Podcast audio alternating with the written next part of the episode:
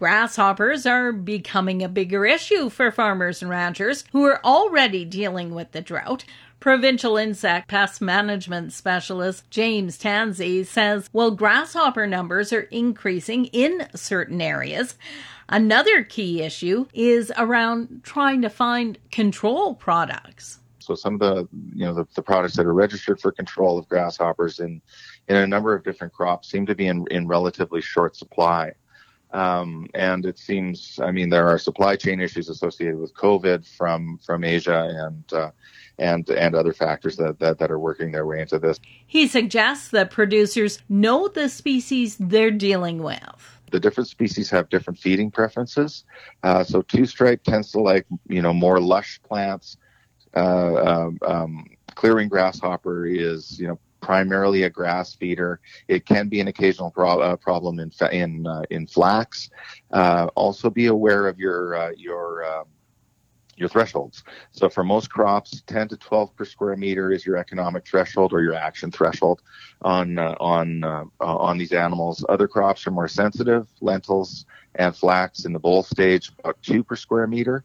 So those are those are probably the two most important points: is, is know your species and you can gauge your risk based on that and uh, and be aware of uh, be aware of your thresholds and where your population is actually standing. Tansey says he's concerned about a surge in grasshopper numbers, especially if the dry conditions continue or get worse next year.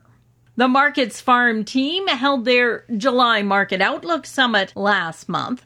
Senior market analyst Mike Jubinville focused in on oil seeds and pulses. He talked about the fact that we've already seen some significant crop damage.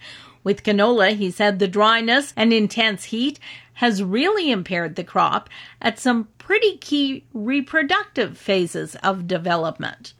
Here's his comments on peas.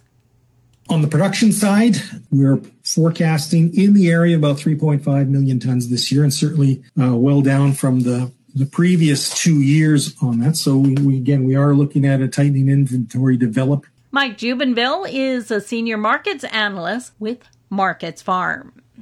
In 2020-21, Farm Credit Canada grew its portfolio by 7.6% to $41.5 billion. The portfolio included payment schedule adjustments to 14.8% of the total value of outstanding loans, compared to 9% in the previous year. The increase was primarily due to pandemic related support since deferring, 98% of customers have returned to regular payments. From March of 2020 to the end of the fiscal year, more than 4,900 customers used payment deferral options on loans totaling 5.6 billion dollars.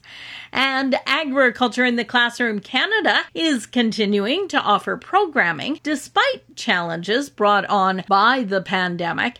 Executive Director Joanne Ross talked about their focus for the year ahead. We're hoping that that we're going to have a, little bit more of an in-person presence over the coming school year, but that will remain to be seen.